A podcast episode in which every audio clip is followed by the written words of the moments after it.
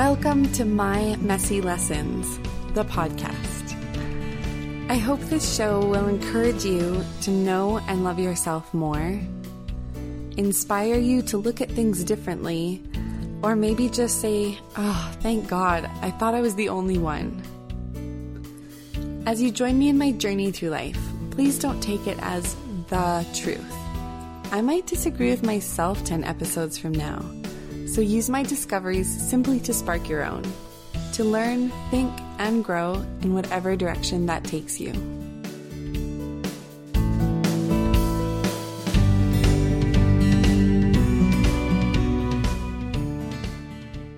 For this episode of my podcast, I get to interview my amazing, dashingly handsome new husband of mine, Neil. He's taught me so many things that have changed my life, and I will always be grateful to him for that. And it's an honor and pleasure to spend every day with him. And so I am so excited to bring him to you, my listeners. So, welcome to my podcast, honey. Hi. What is one of the biggest lessons that you've learned in your life to date? Well, it took me a very long time until maybe only a few years ago to figure out that I didn't need to take responsibility for other people's reactions to things or what maybe I assumed their reactions would be. You know, if I had something to tell someone that I thought they would not welcome as good news, and I thought they might think it was bad news or it might not make them happy. Um, I had a really bad habit of trying to control the way I told it to them or the content of what I told it to them, maybe, you know, not change the facts, but maybe try and spin them in a way that would make it less harsh or upsetting for them because I really just didn't like upsetting people. That was very uncomfortable for me. And for years and years and years, I just, I thought that was what, you know, kind people did for other people. Mm-hmm. I just thought that's how you were supposed to break bad news to people. You know, or in, in a lot of situations, it, it, I wasn't aware of how it affected me. I mean, my, generally my thoughts about it were mostly concerning, you know, how other people might react to negative news or a bad situation. But I was really pretty oblivious about how it affected me personally. And it took a long time for me to realize that it was doing a disservice to other people in my life by not just being honest with them. You know, I, I, hadn't learned yet that you can still be kind to someone and be honest at the same time. And that sometimes the kindest thing you can do to someone is to really be honest with them. I had no concept of that, or very little concept of that, or was very afraid of that until recently, as exemplified by several very bad situations I got myself in over the years where it all boiled down to my fear of telling someone something I thought they would interpret as bad news. Yeah. Yeah, I know. I think that's something that we're learning together.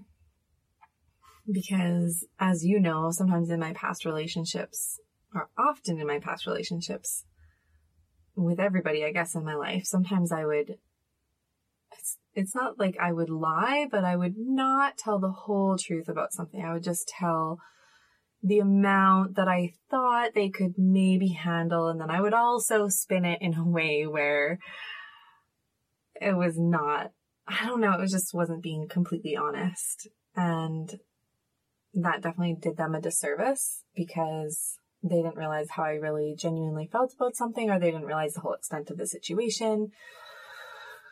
And then, you know, it had disastrous consequences because eventually the whole truth came out or how I really felt about it came out after a long time and then it just kind of blew up in my face every time. So, yep.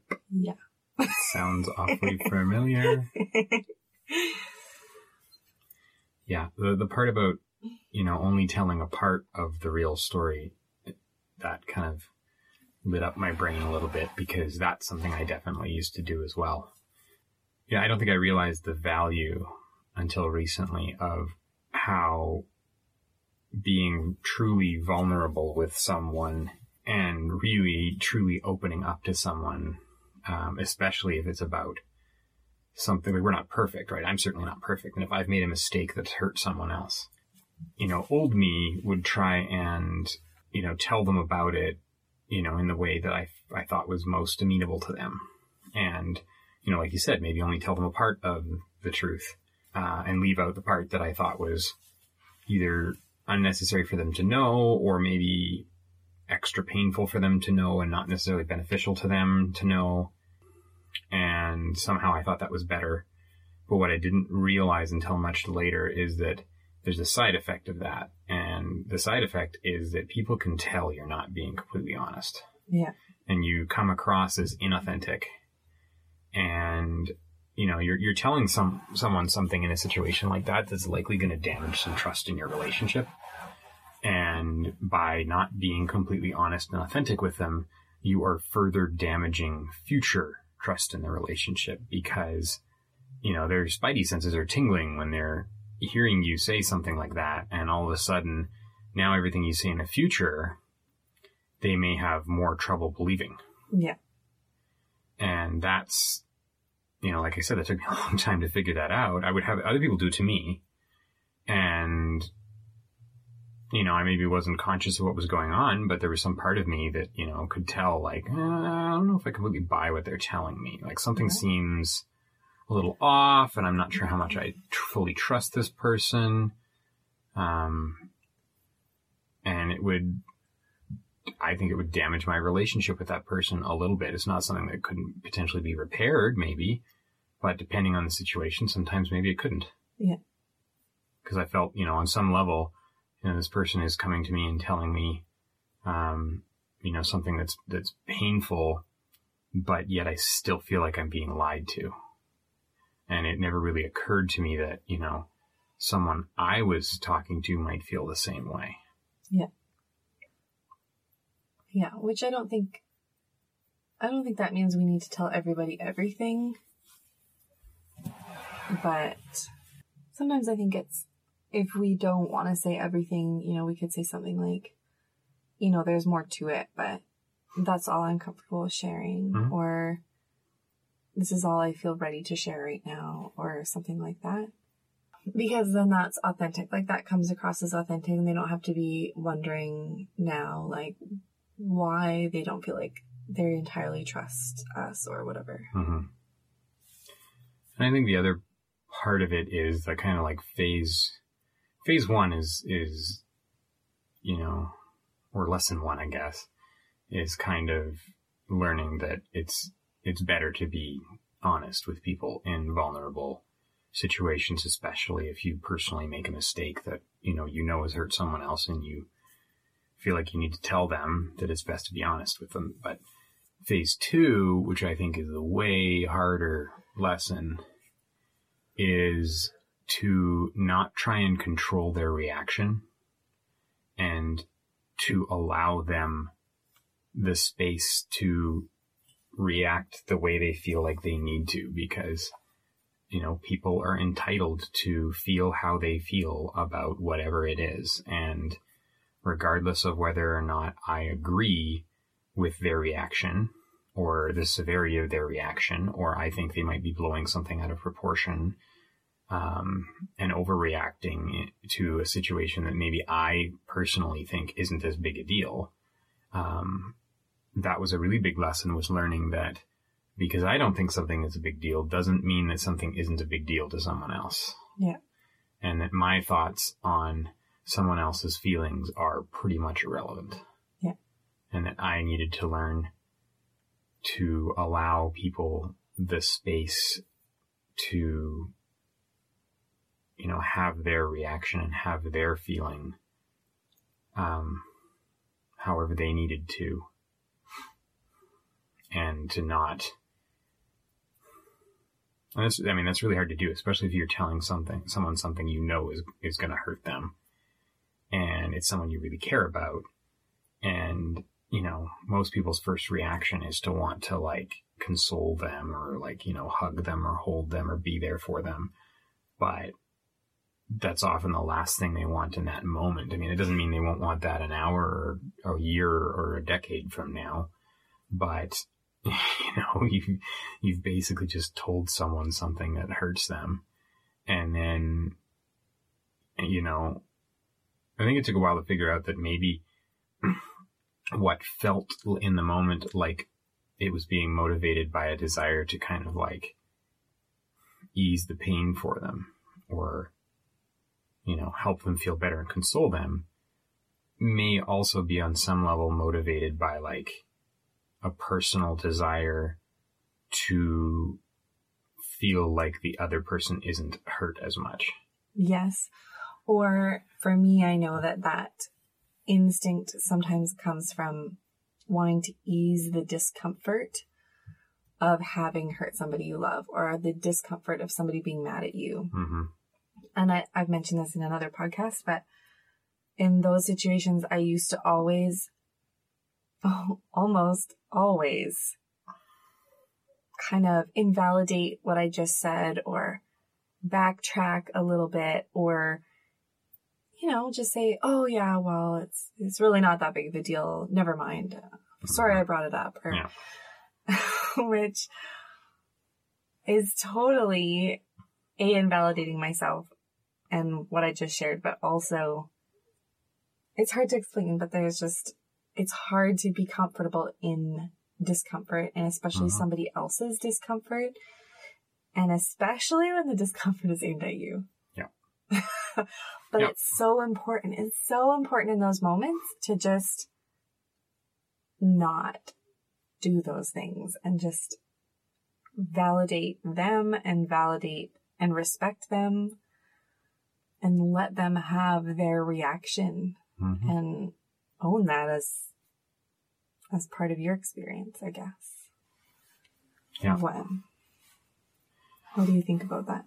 Yeah, I think that that's even part of a, you know, there's a lot of public conversation now in the world about what is involved in a real apology. So, you know, you, you've wronged someone in a way or another. You've hurt them in some way or another and you recognize that that has happened and you want to apologize to that, that person or a group of people or whatever it is. And it's something I put a lot of thought into lately because I do, you know, keep fairly well informed on the news and particularly in the case of, you know, the Me Too movement and, um, you know, all of these, you know, transgressions of men in all kinds of workplaces or personal situations becoming public. Um, you know, and it's not always clear that that in every case where there's an accusation made that there's an actual that that that's a valid accusation, but um, setting that aside and not getting into that because I don't think it's related to the conversation, but um, there's some obvious cases where you know the a victim makes an accusation or makes public a story, tells their story about, you know, something that happened to them and the victimizer acknowledges it and apologizes. But, you know, then there's this whole secondary conversation about like, well, is that a real apology? Is that an authentic apology? Did they mean it? And I've been really fascinated by that because it's kind of made me ask what constitutes an authentic apology. And I think that to me, what constitutes a real, authentic, meaningful apology to someone else is, like you said, taking full accountability for your responsibility in it. And if you've hurt someone, not trying to spin it any other way, not trying to paint it over with a, you know, a more pleasant brush. Um, and it doesn't mean you have to dive into like the nitty gritty of whatever it is you've done, but like openly acknowledging to the person, look, I, I did this. Um, I feel, you know, like it was a bad thing to do now. I recognize that it hurt you. And I want you to know that, you know, this is something I am sorry about. I regret doing it. Um, I don't want to do it again. And I acknowledge that you are allowed to react to this news however you need to react. And my job is to, you know, accept that reaction. I don't have to agree with it, but I'd have to accept it and allow them the space to react the way they want or need to react. Yeah. And I think I, I spent a good probably 20 years of my life living in fear of other people's reactions. Yes. How did you get over that? Or like how what's what triggered the shift? um, well, I don't know exactly how it happened. I know when it happened in particular. Um, if I think about it as, you know, my life as a whole, I think that I was just raised in a culture, you know, my family and friends and, you know, school and everything around me where the conflict was discouraged, I think would be the right way to say it, where, especially, you know, public conflict. And so I didn't have a lot of experience growing up with how to resolve conflict. Right. Um, and so I think what I had learned from that without anyone necessarily, you know, specifically teaching me, you know, this is how you handle these situations. But I think what I had subconsciously learned was that you should just do everything you can in your power to avoid conflict. right. I think a lot of us are taught that. Yeah, that's not uncommon. I think it's a cultural thing. Like, uh, you know, we don't. Or a generational thing. Mm, I don't You think know. more cultural? I think it's more cultural. I think certain cultures are more accepting of it than others. Mhm. Um, but you know, you don't. You think about being out in public, and if you know two people are having a, a fight or a spat, that that's like a thing you would go home and tell people about because you're like, oh my gosh, guess what I just saw at Starbucks today, or Right. you know, because it doesn't happen every day. Yeah. But there are certainly cultures in the world where that's a lot more common, Yeah. where people yell at each other. Yeah, that's Um, you know, I can remember growing up in Europe, um, being a little more surprised when we traveled around Europe at some cultures where, you know, I didn't necessarily understand what was going on, but it was very clear that like, oh, people were having a fight, right. uh, and it was public. Yeah. But even, even growing up, uh, like my parents never fought in front of my brother and I. That was not a thing we witnessed, so I don't think we had any idea, you know, how people in a healthy marriage resolve to fight because they certainly were in a healthy marriage. I mean, they still are. Yeah. Um, and same thing with like, you know, immediate family. I mean, I did have some kind of, um, I guess you could call them adopted family, but friends of my parents that we kind of like called aunt and uncle, but weren't blood relatives, but we were close to. Um, in particular, I can remember like one couple that fought like crazy. I'd never seen anything like that. And like every time I, I, I saw them fight like that, I assumed that that was like the end of their relationship. and I, I, that's how I lived out most of my relationships until my late twenties.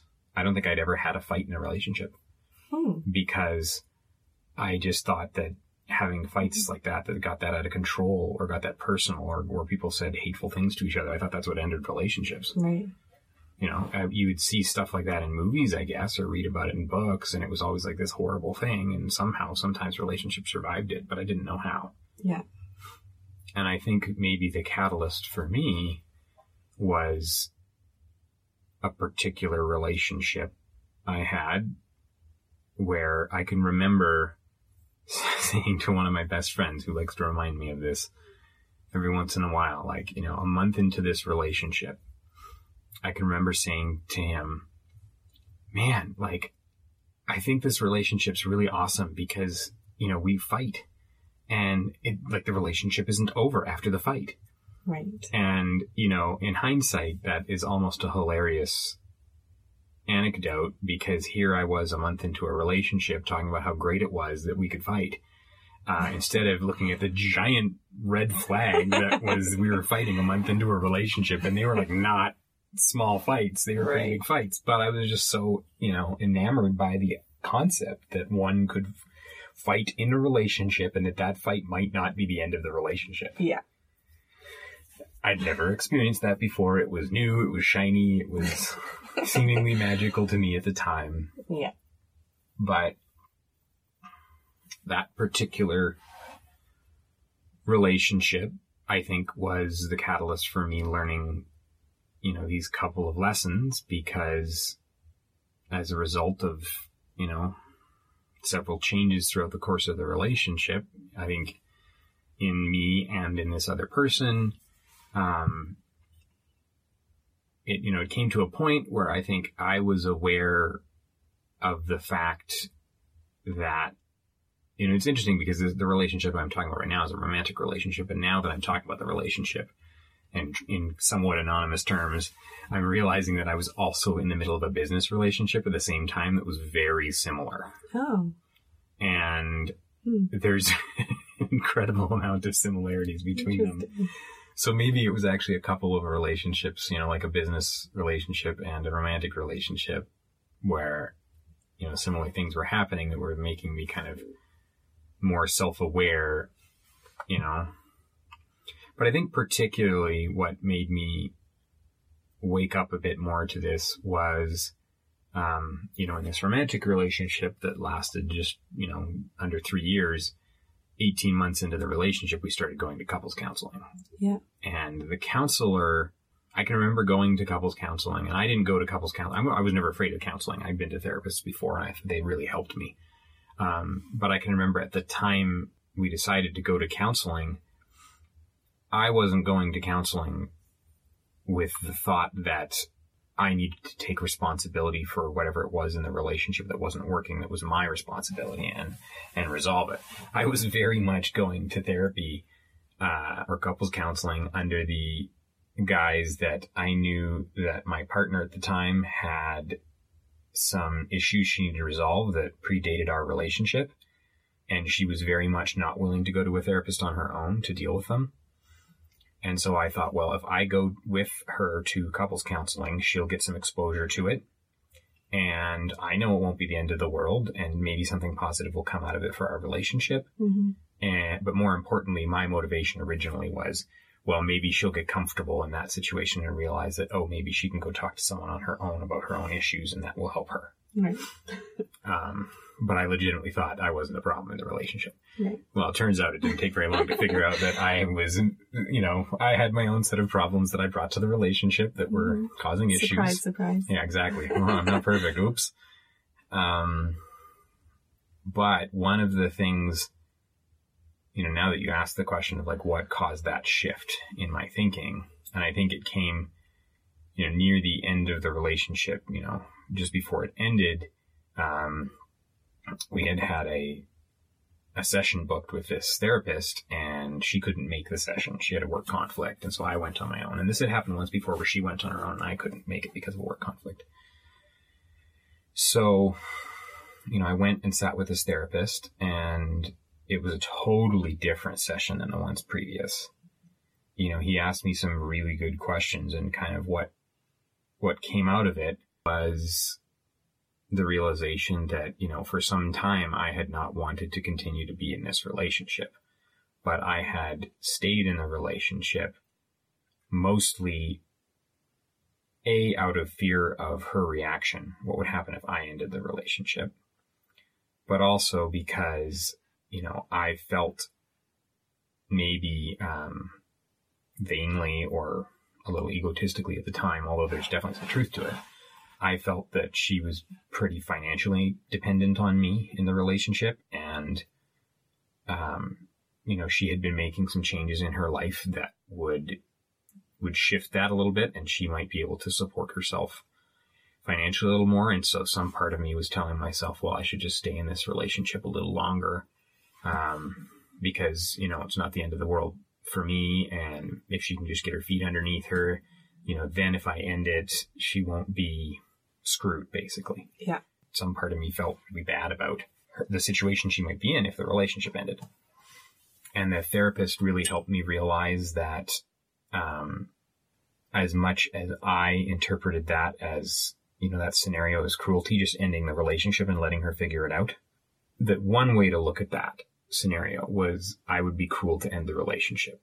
And it might be, you know, I might think it was hurtful to, you know, basically send her out into the world to figure it out on her own. But the another way to look at that situation was that it was selfish of me and hurtful of me to continue a relationship under false pretenses. You know, pretending that I was, whether I was consciously aware of it or not, the reality was, I think I was aware of it from that point on, that I was not 100% invested in the relationship. I didn't want it to continue. Yeah. I wanted it to end. Um, I was just waiting for the right time. And that maybe it, you know, some people might consider it more hurtful to continue the relationship Mhm. and to not allow that person to, you know, have the truth about how I felt about the relationship and to be able to make their own decision. yeah. You know, in the end, it wasn't too much longer after that that, you know, we actually broke up in a therapy session, which was kind of ideal because you have like a controlled mediator there. But, um, you know, it was, it was a real revelation to me that, you know, this person in my life had been one of the most expressive and often violently emotional people. And I just assumed that, you know, if I ended the relationship, all hell would break loose. And I think I was really trying to avoid that conflict. You know, you know what they say about assumption. Yes. In, in you know, in, in reality, I think what I learned was that you know it wasn't a, a painless experience um, by any means, but it also wasn't half as bad as I thought it would be or I assumed it would be. I had imagined a doomsday scenario that was way worse than what it was. Yeah. And it wasn't super pleasant, but it also could have been much, much worse. And, and I think it was better because I had the help of the, the counselor in this situation a little bit to just kind of say how I felt and let her process that information and let her react how she needed to react. And from that, I was able to learn that, okay, this is not the end of the world. You know, okay, this might be the end of this relationship, but, you know, now we're each free to pursue what we really want. And we're not stuck in a relationship fooling each other that, you know, this could work out. When we, Yeah. I think we both knew that it wasn't going to work out. And with hindsight, over time, I looked back on that and realized that, okay, that really was the better outcome. And that, you know, handling that conflict the way that it got handled was better for everyone involved. And then that slowly started to seep into more and more of the situations where I had to handle conflicts like that. You know, to the point where thankfully by the time you and I met, um, you know, when, when we first started dating, things weren't buttery smooth necessarily. They weren't. You know, it was just, there were some complicated circumstances. But by then, somehow, I felt comfortable enough with uncomfortability and with, um, being really honest and authentic with someone that I was able to do that with you. And I think that simplified what could have been a much more complicated, much more messed up situation than it was. Definitely. It's something I really love about our relationship. In fact, I just said that to you yesterday. Maybe you had said something that kind of made me feel anxious and you apologized for it. And I said, no, like that's your right to say what you need to say, regardless of how it makes me feel. And you and I are really good at reminding each other of that. Like that it's, you know, it's your right to say something that hurts me or makes me feel or, you know, causes a reaction within me Mm-hmm. and vice versa. And I really love that. And I think we're both decent at taking responsibility for our reactions. Yep. And that's something that, I mean, to this day, it still kind of amazes me every time it happens. Like every time we have a kind of conversation like that, that's not the easiest conversation where one of us is upset about something or anxious about something and, you know, we have a conversation, we don't necessarily resolve the root of the issue. There may still be some anxiety or somebody might still be upset at the end of it. But that's still something that's so new to me that this is, you know, our relationship is the first relationship where basically through its entirety, that has been the standard. Yeah. That, you know, we can say things to each other that they're never meant to be hurtful. But we, you know, something is bothering one or the other of us, which is going to continue throughout the course of our relationship Yes. because we're people. Um, but if, if something is bothering one or the other of us, we can bring it up with the other person and we can know that we will be heard and that we won't be invalidated. And the other person may not be able to immediately fix the problem, but Yeah. they will at least be aware of it.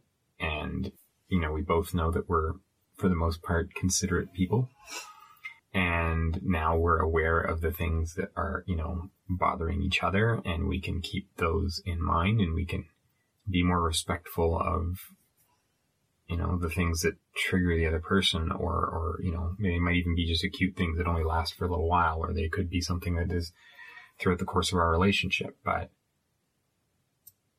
you know, if there's one thing I wish everyone in the world could learn, it's that because the feeling of that in a relationship is something that is so,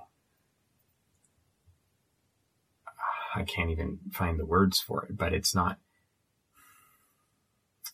it feels like there's never any friction in the relationship. Yeah. I mean, there's there's tiny little bits that that build up, but because we quickly recognize them, you know, within a relatively short amount of time and have a conversation about them, that friction kind of dissipates. Yeah.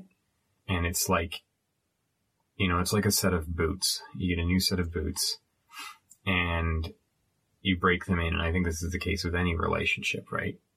As you break them in, there's spots that can cause friction. Yeah. And if you don't do anything about them, if you just continue to wear those boots and you don't address the issues, you will get blisters Yeah. and they will be painful and you will no longer continue to wear those boots and you will have to divorce those boots. Yes. And those boots will end up either in a landfill or a fire somewhere because Yeah. no one can keep walking in boots with blisters. Yeah. But, you know, if you, if you do little trial runs and you recognize that like, okay, ooh, that's a friction point and then you address that, you know, and obviously a relationship is like more than a boot in that the boot, you and the boot are both people and You're you can both other- adjust to each other. You're my other boot. Yeah, that's right. Yeah, exactly. but then who are the feet? Uh, we just ruined the metaphor. um, but yeah, I, I think that it's really, it's an incredible feeling, you know, and, and I'm certainly most grateful that the relationship that has benefited the most out of me learning this lesson is ours Yeah. But it certainly doesn't stop with our relationship. It extends into work relationships and relationships with friends. You know, like I'm, I'm so incredibly grateful now that I have friends that I was, you know, I've, I've had close friends for decades, you know, that I always felt close with, but only recently, you know, after having learned some of these lessons was I able to really kind of connect on a deeper level with some of these friends because, you know, there were these friction points that for years and years I, I just ignored because they weren't in my face enough to have to address head on. And now I think I've just realized that it's not, life's not worth living in fear of someone else's reactions if you tell them like, hey, you know that thing that you do? A lot of the time that's, you know, it upsets me or it, it hurts me or, um, I'd prefer if you didn't do that and here's why. And, you know, letting them react to that. And sometimes their reaction is going to be, well, I don't care. I'm going to do it anyway.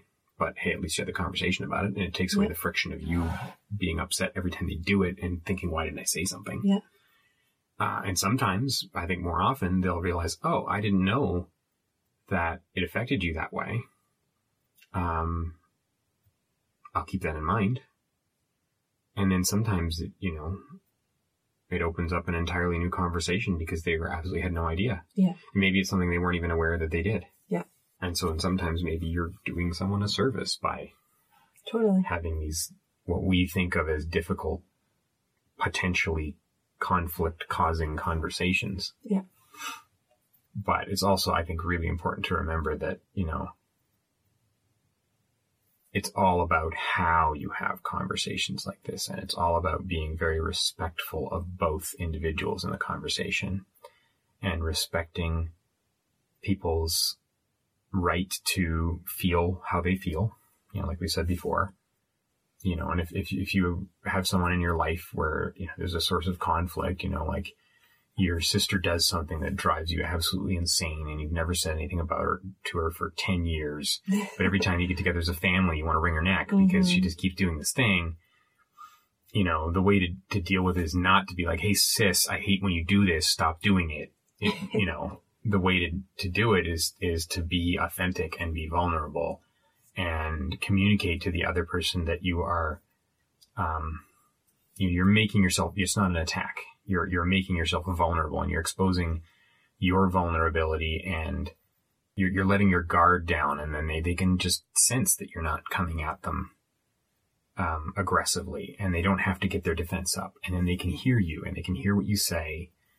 And most cases, I would say overwhelmingly the majority of the time, empathy kicks in. And, you know, people will at least hear what you have to say and they'll quite often react fairly calmly. Yeah. And, you know, it may not get resolved right then, but it's a step in the right direction. Yeah. The lesson that you started with at the beginning was that we need, basically, we need to say what we need to say and allow other people their reaction, and that's okay, whatever their reaction is. Right? Yep. Is there anything else that you want to say on the subject that you don't feel like you've shared? Not that immediately comes to mind. Should we acknowledge the fact that we're recording this in my parents' Closet? cabin closet and it is sweltering hot in here it is sweltering. hot. because we're very close to the roof of a very hot house. I think there's one other thing I want to say, and that is, you know, you kind of briefly mentioned this, but we were taught that kind people, if you're kind, you don't hurt others. And I think a lot of people don't say things because they're afraid of hurting someone else. But you and I have often said that you have a right to say something that hurts me, and I have a right to say something that hurts you. Because that might hurt less in the long run. You know what I mean? I don't know. It's like, who are we to determine what is going to hurt somebody less or more? Well, that's the point. We can't. Yeah. That's And for them so- to determine. Right. So we need to be honest and just let them know where we're at. And I don't know. I think the truth is that we're going to hurt people. And other people are going to hurt us. And that's just kind of the way it is. Yeah, and living in fear of that is not a way to live for anybody. Yeah. I, I mean, you you made a good point that it's not up to us to decide whether or not another person or, or how another person should feel about something. It's up to them to feel how they feel about it. Mm-hmm. And I think that so one part of it is, you know, what right do we have have to determine another individual's response to something, which is basically none. But an important lesson that, you know, this couples counselor taught me was to flip the scenario in my head and put myself in the other person's shoes and ask myself, is this information I would want to know or not? Ooh, yeah, that's And good. That's a good I question. cannot think of a case since then where I have asked, I've gotten to a point where I've asked myself that question and the answer has been, no, I don't want to know this information. In every single case, the question has been, yeah, I think that's important information that if I were the other person, I would want to know to make decisions with. You know, I think that it's, it's easy to fall into this pattern of, you know, whether it stems from people pleasing or just, you know, conflict avoidance or, or what, these cultural things that we don't maybe get explicitly taught, but we pick up on, these cultural cues. It's very easy to fall into a pattern where, you know, we think our motivations are one thing, right? We think our motivation is, is Mhm. trying to be kind to somebody else. Right. Um, but if that were really our motivation, if we really flip the scenario around and we asked, okay, what's what would be the kindest thing if I were on the other end of this situation? I'm the person who doesn't know this piece of information, and somebody else knows it. Yeah. Would it be kinder for them to not tell me, or is that information I would want to know, and it might upset me at the moment, but at some point in the future, I would be thankful and grateful that they told me that piece of information about that. Like, I think this, it's important to, to make a distinction that, you know, this, what we've been talking about doesn't necessarily apply to, like, I have a piece of information that you don't have. Um, whether or not I should tell you that piece of information. It's not necessarily so much about that. Um, because I think there's all kinds of scenarios in which it would be better if you didn't have that piece of information. Maybe you don't Yeah. need to know that. Um, you know, maybe it might be hurtful to you, but it doesn't really affect you personally. It's about somebody else or whatever. Yeah. But I think where this really applies is it's something between you and I, between person A and person B, in between their relationship. It's something pertaining to their relationship. Um, you know, it's how one person feels about the other in the relationship or how it's something that one or the other does in the relationship affects their relationship. And it's a personal part of the relationship to one or both of the people in the relationship. And I think that's where these lessons apply. And it's, you know, maybe important to make that distinction that it's not universally. It's, it's really about, you know, in a relationship between two people where there is some source of friction or anxiety or tension and there is a desire to resolve that anxiety or tension, you know, how do you approach having difficult conversations? You know, that might not be easy without, you know, just avoiding them and hoping that situations will solve themselves. Yeah. Because situations don't solve themselves. No, they never do. as long as we wait and as hard as we hope for, they don't solve themselves. But I think it's easy, you know, it's funny because I think I lived most of my life thinking that sometimes situations did resolve themselves. But when I look back now, I realize that the situations never resolved themselves. Circumstances changed that Yeah. made the problem go away. Yeah. But the problem didn't go away on its own. And it wasn't going to go away on its own. And if those circumstances hadn't changed, I would still be dealing with that problem today. yeah, yeah, that's Um, very true. And so just because sometimes, you know, life events happen and circumstances change and what was a source of friction suddenly isn't a source of friction currently. And that's something that's happened a couple of times in my relationships with friends. Um, you know, there's one in particular where a very good friend of mine, you know, that I care about a great deal. There was a definite source of friction in our relationship I was very resentful of some things in our relationship for a while, but I just I couldn't bring them up Yeah. because I didn't want to hurt him because I thought it would be hurtful. And you know, at the time when you know this particular behavior was going on in our relationship, I was really upset about it, and I was you know I was venting to other friends about it, which wasn't necessarily healthy. Instead of dealing with it head on with this person, I was you know, dealing with, with every other person in my relationship, in my life, every other relationship in my life heard about it, but they could do nothing to solve it. And I wasn't doing anything to solve it.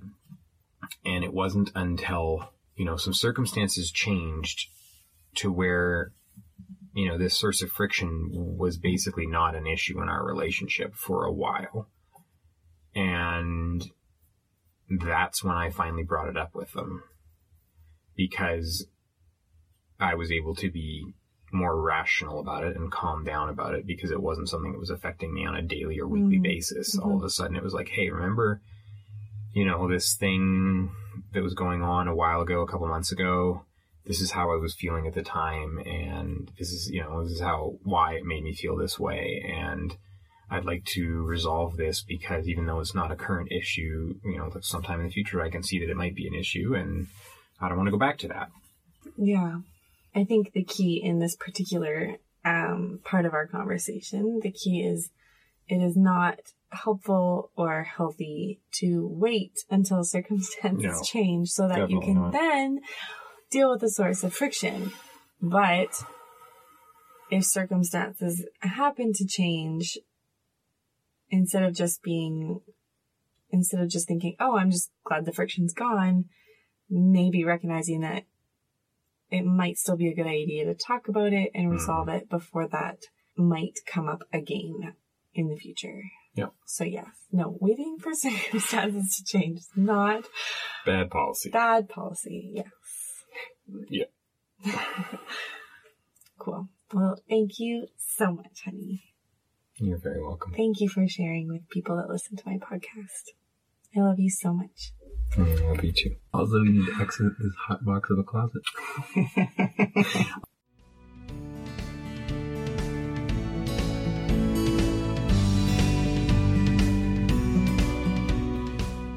This is Phoebe. Thank you for listening to My Messy Lessons. If you'd like to continue this discussion, visit my Facebook group called My Messy Lessons The Community and ask to be accepted into it. I would love to hear about your experiences or questions on these subjects. If you like this podcast and want to get each episode as it comes out, remember to hit the subscribe button on iTunes or wherever you find your podcasts. If you have questions, comments, or would like to access the show notes, please visit my website at www.mymessy.com. The intro and closing music is Never Back Down by Floorbrode. See you next week, and remember, we're all messy. That's what makes us beautiful.